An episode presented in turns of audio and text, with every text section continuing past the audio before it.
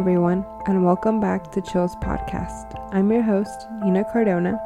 And I'm Preston Porras. This week, we have two true crime stories for you. So sit back, relax, and enjoy this episode of Chills.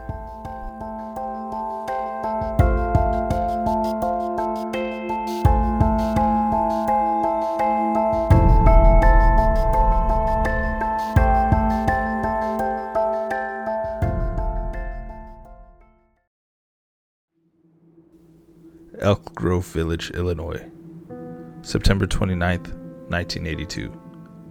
It's early in the morning, and 12 year old Mary Kellerman wakes up with a runny nose and a sore throat. She hops out of bed and goes to tell her parents. They give her a single extra strength Tylenol. By 7 a.m., Mary is dead. Arlington Heights, Illinois, same day, September 29th, 1982. 27 year old Adam Janus dies of what was thought to be a massive heart attack. A heart attack at 27. His brother, 25 year old Stanley Janus, and his sister in law, 19 year old Teresa Janus, come over to help console the family. Both show up with a massive headache and take a Tylenol. Stanley Janus dies later that day, and Teresa Janus passes two days later. Three deaths in the family, all within a couple of days. Over the next week, three more people die after taking extra strength Tylenol 35 year old Paula Prince, 35 year old Mary McFarland, and 27 year old Mary Reiner. After these seven deaths in early October 1982, police got involved and made the connection. Every one of the seven people who died had taken an extra strength Tylenol just before passing, and all seven of them had died from potassium cyanide poisoning an extremely lethal chemical compound. During the investigation, while looking at things a little bit closer, Cook County Commissioner Nick Pishos compares the Tylenol bottle from the Janus household to the bottle from the Kellerman household. They share two things in common. They both have the same control number, MC2880, and both bottles smell like almonds. Wait a minute. Doesn't cyanide smell like almonds? Exactly. Cyanide is known to smell like almonds. Now, what does cyanide exactly do to the body and why is it so lethal? When ingested or inhaled, cyanide attacks the cells in the body and prevents them from using oxygen. When that happens, the cells die. That directly affects the brain, lungs, and heart, which can lead to seizures, cardiac arrest, and respiratory failure. The blood test results show that all seven victims had taken 100 to 1,000 times the lethal amount. It took only a couple of days for the deaths, all in the suburbs of Chicago, to capture national attention. Understandably, the country went into panic mode. Tylenol was available everywhere, anyone had access to it. On October 1st, Deputy Medical Examiner Edmund Donoghue and an attorney from Johnson & Johnson, the parent company for Tylenol, had agreed that the capsule pills had intentionally been poisoned with potassium cyanide. Later that night, it was ordered that all Tylenol be pulled from the shelves and all Tylenol ads be taken off the TV airwaves. In total, 31 million bottles of Tylenol had to be discontinued.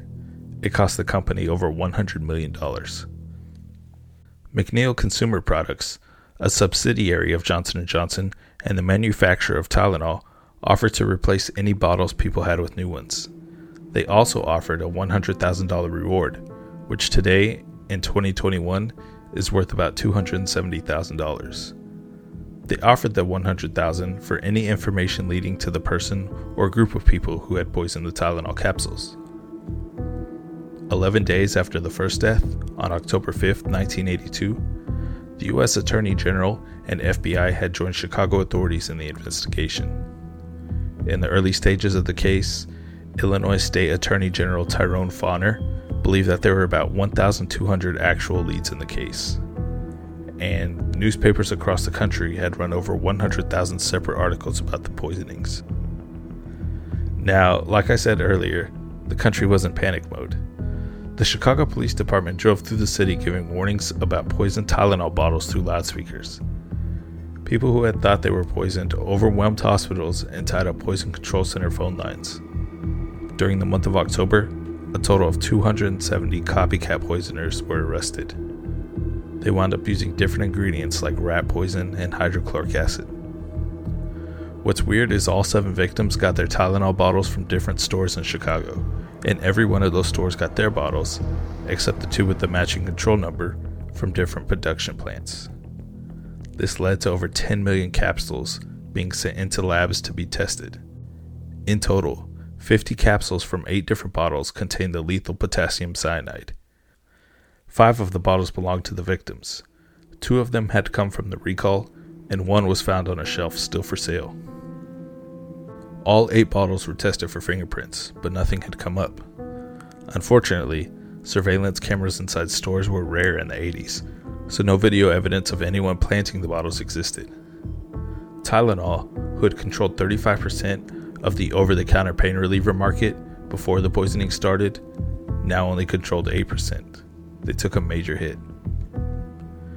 Investigators were doing anything and everything they could to get any direction in the case. They interviewed disgruntled employees from Tylenol, the manufacturing plant, and even the stores where Tylenol was sold. Shoplifters who had been caught at the stores were re examined. Even recently released inmates and people released from psychiatric hospitals near Chicago were interviewed. Police decided to hold the funerals of the seven victims publicly in the hopes that the person behind the poisonings would show up. Unfortunately, none of this worked. What the investigators did figure out was how the killer committed the crimes. They decided that the person responsible bought the bottles of Tylenol, opened the capsules, filled them with potassium cyanide, closed them back up, sealed the bottles, and returned them all to the stores on September 28th, one day before the murders occurred. Whoever the killer was had to do it the day before because the cyanide would eventually eat through the capsules. Now, during the investigation, one man started to look really suspicious. A man by the name of James Lewis wrote a ransom letter to Johnson & Johnson claiming to be the killer. He never signed the letter, but his fingerprints were discovered on the paper. James Lewis wrote, Johnson & Johnson, parent company of McNeil Laboratories. Gentlemen, as you can see, it is easy to place cyanide, both potassium and sodium, into capsules sitting on store shelves. And since the cyanide is inside the gelatin, it's easy to get buyers to swallow the bitter pill. Another beauty is that cyanide operates quickly. It takes so very little. If you don't mind the publicity of these little capsules, then do nothing. So far, I've spent less than $50 and it takes me less than 10 minutes per bottle. If you want to stop the killing, then wire 1 million to bank account number 8449597 at Continental Illinois Bank, Chicago, Illinois. Don't attempt to involve the FBI or local Chicago authorities with this letter. A couple of phone calls by me will undo anything you can possibly do. An arrest warrant was immediately filed, and it wasn't until a couple of months later on December 13, 1982, that James Lewis was caught. Aside from the note, an investigation into Lewis brought out more suspicious details. At 19 years old, he allegedly chased his mother with an axe. Okay. Then, in 1966, he was committed to a psychiatric hospital after taking 36 Anacin pills. Anacin is a mixture of aspirin and caffeine. The hospital diagnosed him with catatonic schizophrenia. James Lewis claimed that he did all this in order to avoid being drafted into the Vietnam War. Lewis was later charged and acquitted in the murder of Raymond West, who in 1978 was found dismembered in his own house. After that, Lewis and his wife tried to start a business importing pill making machines from India. They eventually failed. Next, in 1981, Lewis was caught trying to falsify credit card applications using fake mailboxes and addresses. After all this, in the winter of 1981, James Lewis and his wife moved to Chicago. Now, there were a couple of problems in connecting Lewis to the murders. First, James Lewis was arrested after being found in a New York library. He had moved to New York on September 4th, 25 days before the first death took place. Second, the bank account Lewis provided in his letter didn't even belong to him. It belonged to a man who had scammed Lewis's wife out of $500. He only provided that bank account because he wanted to bring attention to the 500 stolen from his wife. The FBI concluded that James Lewis was not the killer they were looking for. He didn't just go back home to New York, though. The police charged Lewis with extortion and sentenced him to 20 years in jail. Unfortunately, to this day, no one has been caught for the Tylenol pill murders, and no one knows why it happened. In an attempt to use modern technology, the case was reopened in 2009, but even still, nothing has come of it. A wide range of changes in the way we buy products have stemmed from this case though.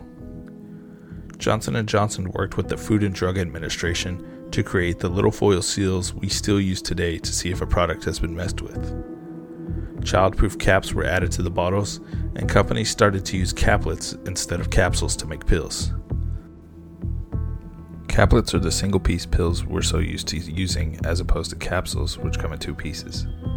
So the next time you break a nail on one of the seals, or only manage to rip off the edge before going at it with a knife, Remember, it's only there to ensure that your products are fresh.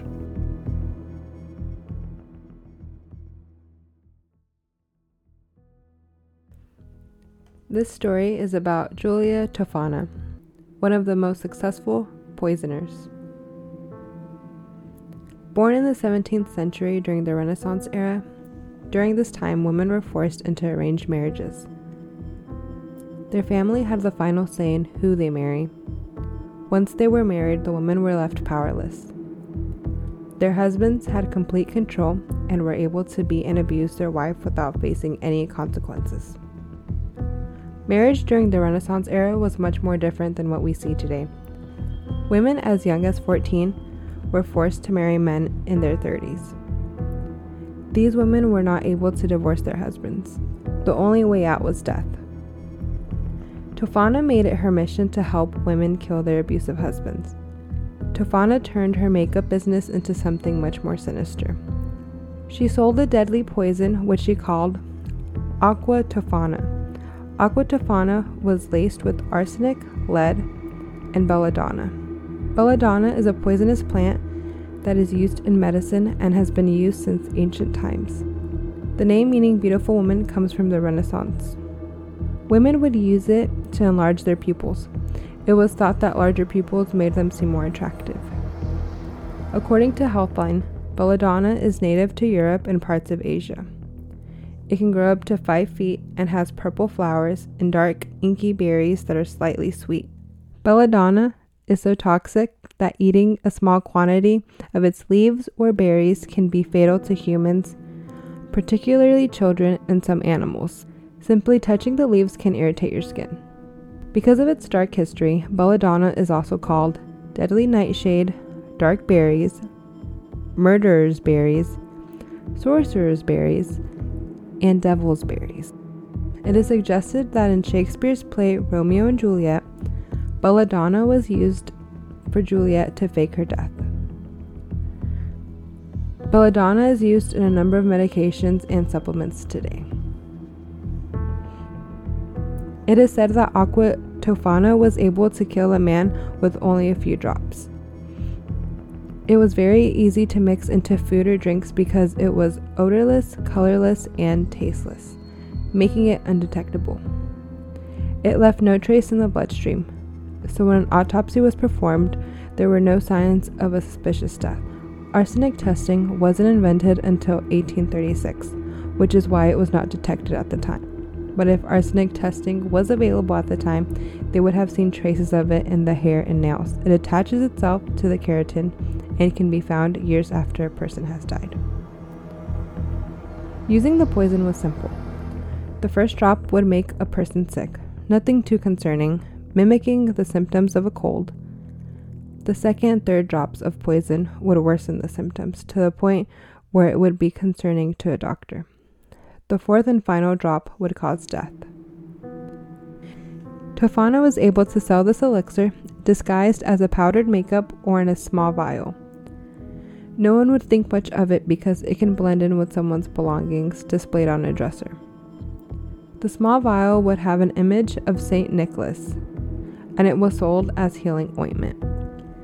Something I found interesting is that St. Nicholas is the patron saint of unmarried people amongst other things.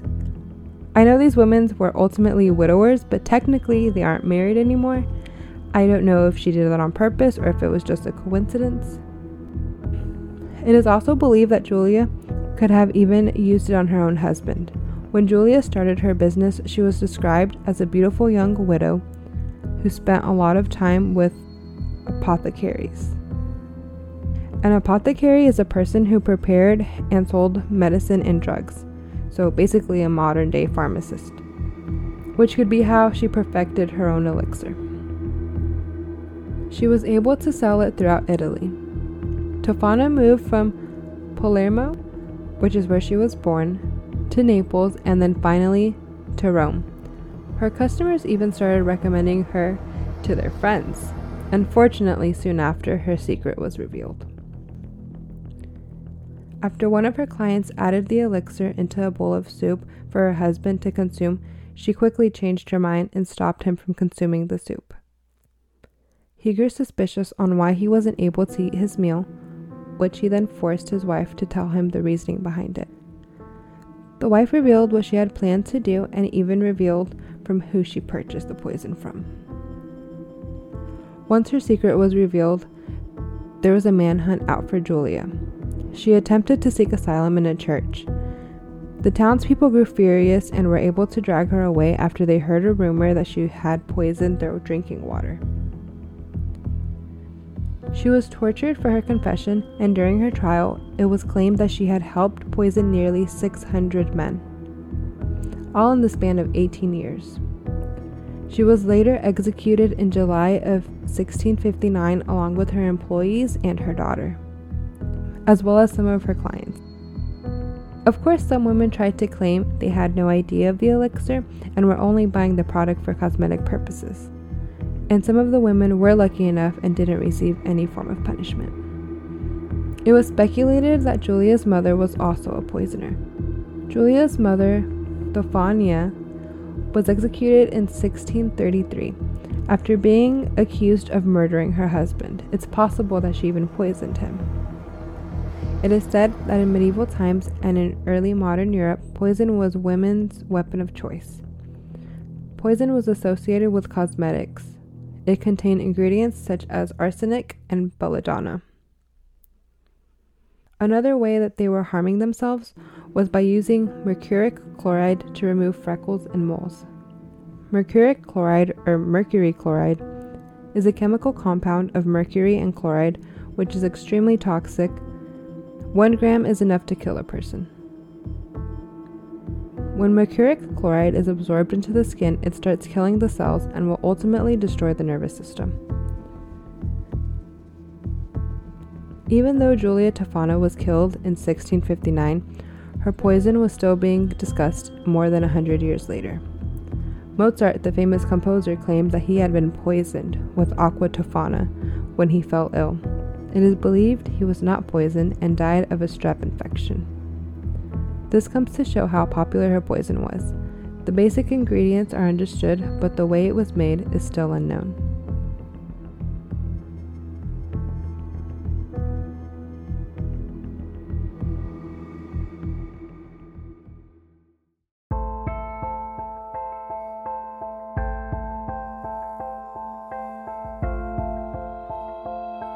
And that concludes this week's episode of Chills. If you like what you're hearing, be sure to follow us on Spotify or leave us a review on Apple Podcasts. Join us next week for conspiracies and urban legends.